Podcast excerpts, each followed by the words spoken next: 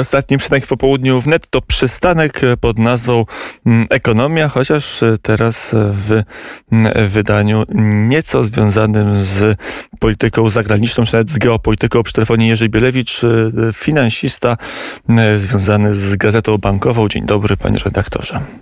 Dzień dobry panu, dzień dobry państwu.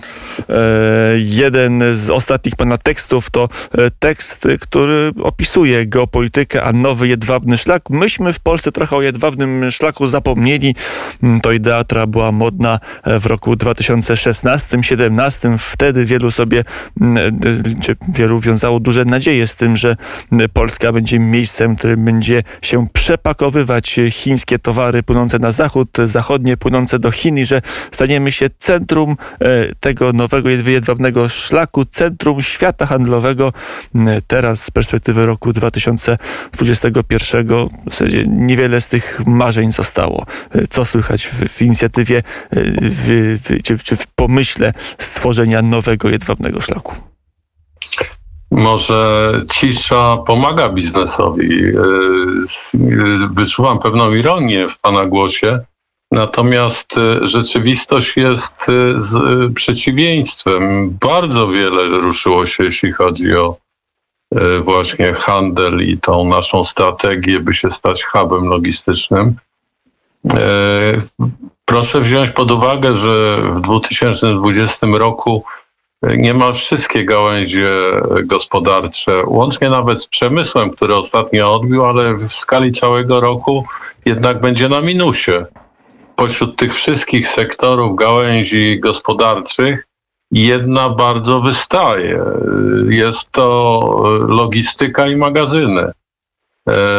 2020 rok mimo pandemii był rekordowy, jeśli chodzi o wzrost powierzchni magazynowej czy inwestycje w logistykę w Polsce.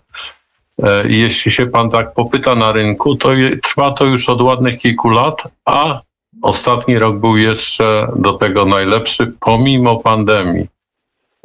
Inwestycje, wzrosty inwestycji w logistykę sięgają kilkudziesięciu procent w skali roku. Ceny na magazyny rosną, chociaż podaż też rośnie. Popyt rośnie, ten rynek jest jak nigdy w tej chwili w Polsce.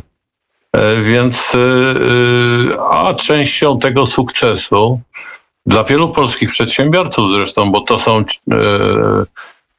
ci, którzy budują te magazyny, później odsprzedają je. Częścią tego sukcesu jest wzmożenie ruchu na jedwabnym szlaku. To już nie tylko jedno przejście graniczne, ale kilka przejść granicznych. To już nie tylko Małaszewicze, ale też szlak szerokotorowy od Morza Czarnego na Śląsk. Więc nie ma pan racji. Wręcz dane przygotowywane przez samych Chińczyków, jeśli chodzi o logistykę, mówią o tym, że dynamika wzrostu handlu na jedwabnym szlaku to jest 40% w skali roku, a 80% towarów na lądowym jedwabnym szlaku przekracza wschodnią granicę Polski. Więc musi pan zrobić gwałtowny update swoich informacji. Chociaż z drugiej strony to miał być także polityczny projekt, który miał zbliżyć czy otworzyć dla Chin rynek europejski. W tej polityce jest trudno. Temu miał służyć format 17+1, pierwotnie 16+1, ale został powiększony o Grecję. Nie bez kozery, bo Chiny dużo w Grecji inwestują. Warto wspomnieć tylko dzierżawę na 99 lat w Pireusie przez państwo środka. To daje ładną klamrę z północy na południe od krajów bałtyckich aż po Grecję. Dwa morza połączone z takim regionem rozmawiają Chiny. Chinom bardzo zależało, aby ostatni szczyt 17+1 odbył się na jak najwyższym poziomie. Podniosły ten poziom, bo uczestniczył w nim przywódca komunistycznych Chin Xi Jinping. A z kolei Europa Środkowa podeszła podniosła różnie. Do tego Polskę reprezentował prezydent Andrzej Duda, ale już kraje bałtyckie obniżyły chyba demonstracyjnie rangę swoich przedstawicielstw do ministrów. Nawet premierzy się nie pojawili, tylko prości ministrowie reprezentowali te kraje na ostatnim szczycie. Należy zadać pytanie, dlaczego? Dlaczego tak się stało? Otóż i co łączy te kraje, które odmówiły właśnie udziału na najwyższym szczeblu, czyli kraje bałtyckie, Litwę, Łotwę, Estonię, Rumunię, no łączy je jedno. Te wszystkie cztery kraje są na wschodniej flance NATO i wschodniej flance Unii Europejskiej i te kraje bardzo czują się zagrożone przez Rosję Putina. Jeśli dodamy do tego Ukrainę, to też są to kraje poza Rumunią może, które najgoręcej przeciwstawiają się gazociągowi Nord Stream 2. Więc Chińczycy, jeśli chcą mieć ten jedwabny szlak i drogę handlową, tak jak ona niegdyś była za czasów Polski i Jagiellonów, co też było korzystne dla nas przecież wtedy, w tamtym okresie, to muszą zadbać o stabilność w regionie. Takim projektem, który wprowadza, destabilizuje region i wręcz groziłby militaryzacją na przykład basenu Morza Bałtyckiego, jest Nord Stream 2. Więc mając to w głowie, Chińczykom powinno zależeć na stabilizacji w regionie Europy Wschodniej, Środkowej, a także Azji Środkowej, a tutaj największym rozrabiaką jest Putin właśnie, więc muszą zreflektować swoją politykę, wziąć pod uwagę właśnie te strachy mniejszych krajów jak Łotwa, Estonia i Litwa, czy Rumunia, która przecież czuje się zagrożona przez działania w Naddniestrzu, na Mołdawii, czy w basenie Morza Czarnego przez Rosję. Więc biznes lubi stabilizację, szlaki handlowe też lubią stabilizację.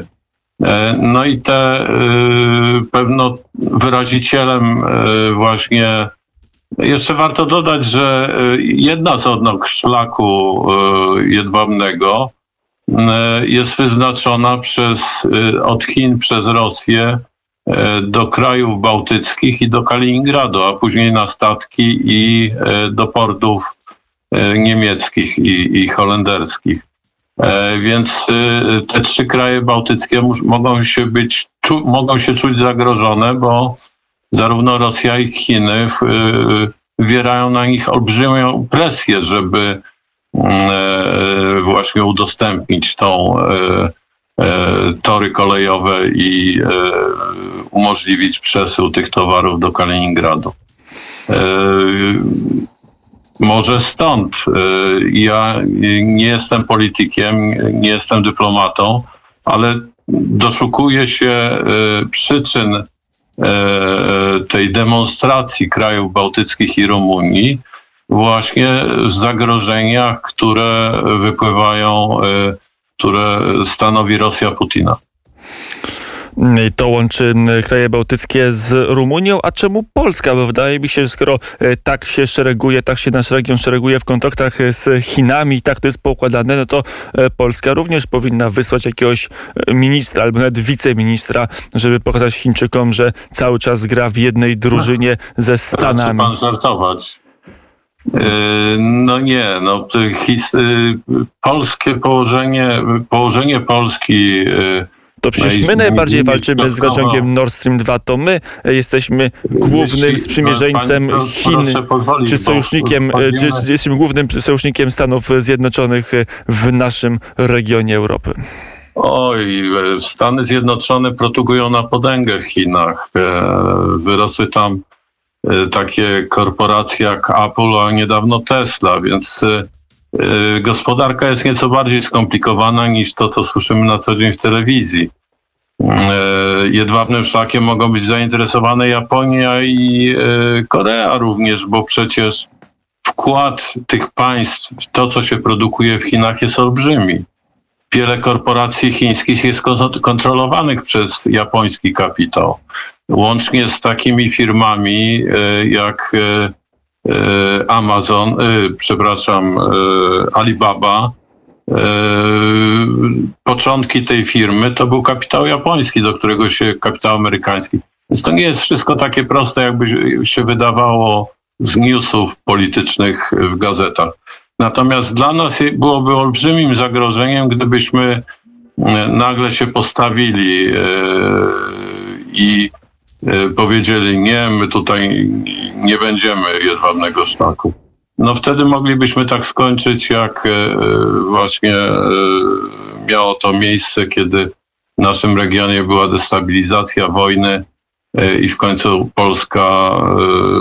Polskę rozebrano. Nie, my mamy profesjonalnie, wydaje mi się, uczestniczyć w handlu, w międzynarodowym handlu, zwłaszcza, jak wielokrotnie powiedziałem, na jedwabnym szlaku można handlować również z amerykańskimi firmami.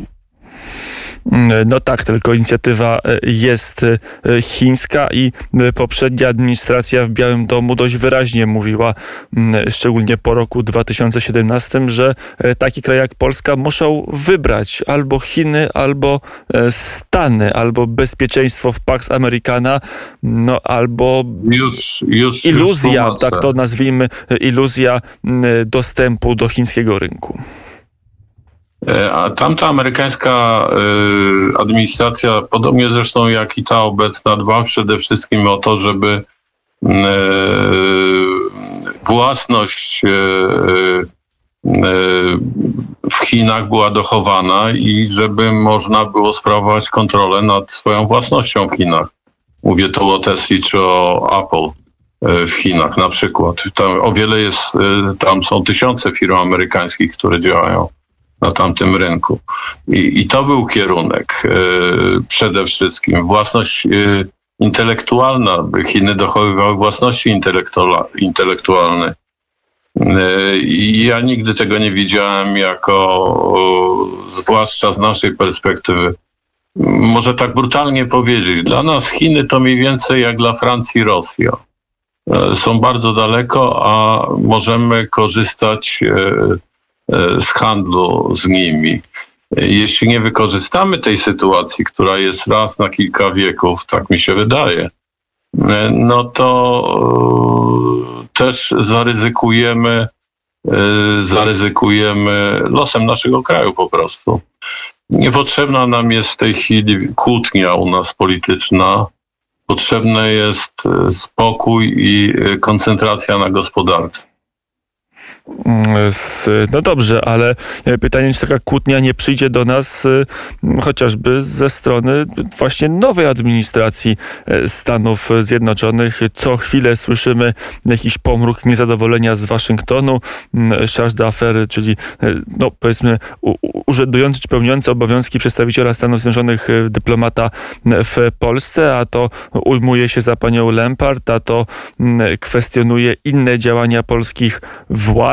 Czy to jest tak, że czeka nas teraz polityczne ochłodzenie na linii Warszawa-Waszyngton? Warto wspomnieć, że do tej pory Joe Biden nie znalazł czasu, aby skontaktować się osobiście z prezydentem Polski. No wolałbym, żeby pan zwolnił od tych politycznych pytań, ale skoro one padły, no to odpowiem. Tym łatwiej nam będzie... Dodam do tego jeszcze pytanie ekonomiczne, no bo poprzednia administracja przekonała się od inicjatywy Trójmorza, bardzo silnie tę inicjatywę popierała. Czy tak samo będzie obecnie? Czy ta oziębłość, czy chłód nawet, który obecnie zapanował, przynajmniej w początkach administracji Joe Bidena między Warszawą a Stanami, nie przełoży się chociażby na zaangażowanie także finansowe Waszyngtonu w naszym regionie? No bardzo dobrze pan podpowiedział. To jest właściwy kierunek. Ja tylko przypomnę, że granice Unii Europejskiej i Paktu NATO przesunęły się o 400-600 kilometrów na wschód nie tak dawno temu. My jesteśmy świadkami teraz olbrzymiej takiej rewolucji, jeśli chodzi o nasz kraj i kraje tutaj na wschodniej flance. Możemy czerpać korzyści z tego położenia na wschodniej flance, łącznie z budową, tak nawiązując do szlaku jedwabnego, z budową portów lądowych. I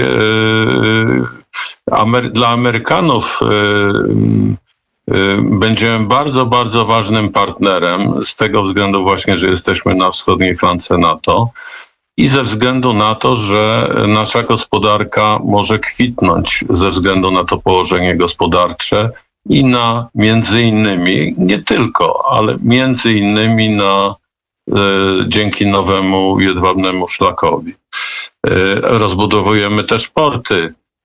Są połączenia północ-południe w ramach Trójmorza. To wszystko przyciąga do nas inwestycje, nie tylko amerykańskie, niemieckie, japońskie, ale również z wielu, wielu innych krajów. Tak jak mówiłem o tym rynku magazynów czy firm logistycznych w Polsce, tak nasza gospodarka będzie beneficjentem przez wiele, wiele dziesiątków lat, jeśli tylko czegoś nie popsujemy w tej chwili.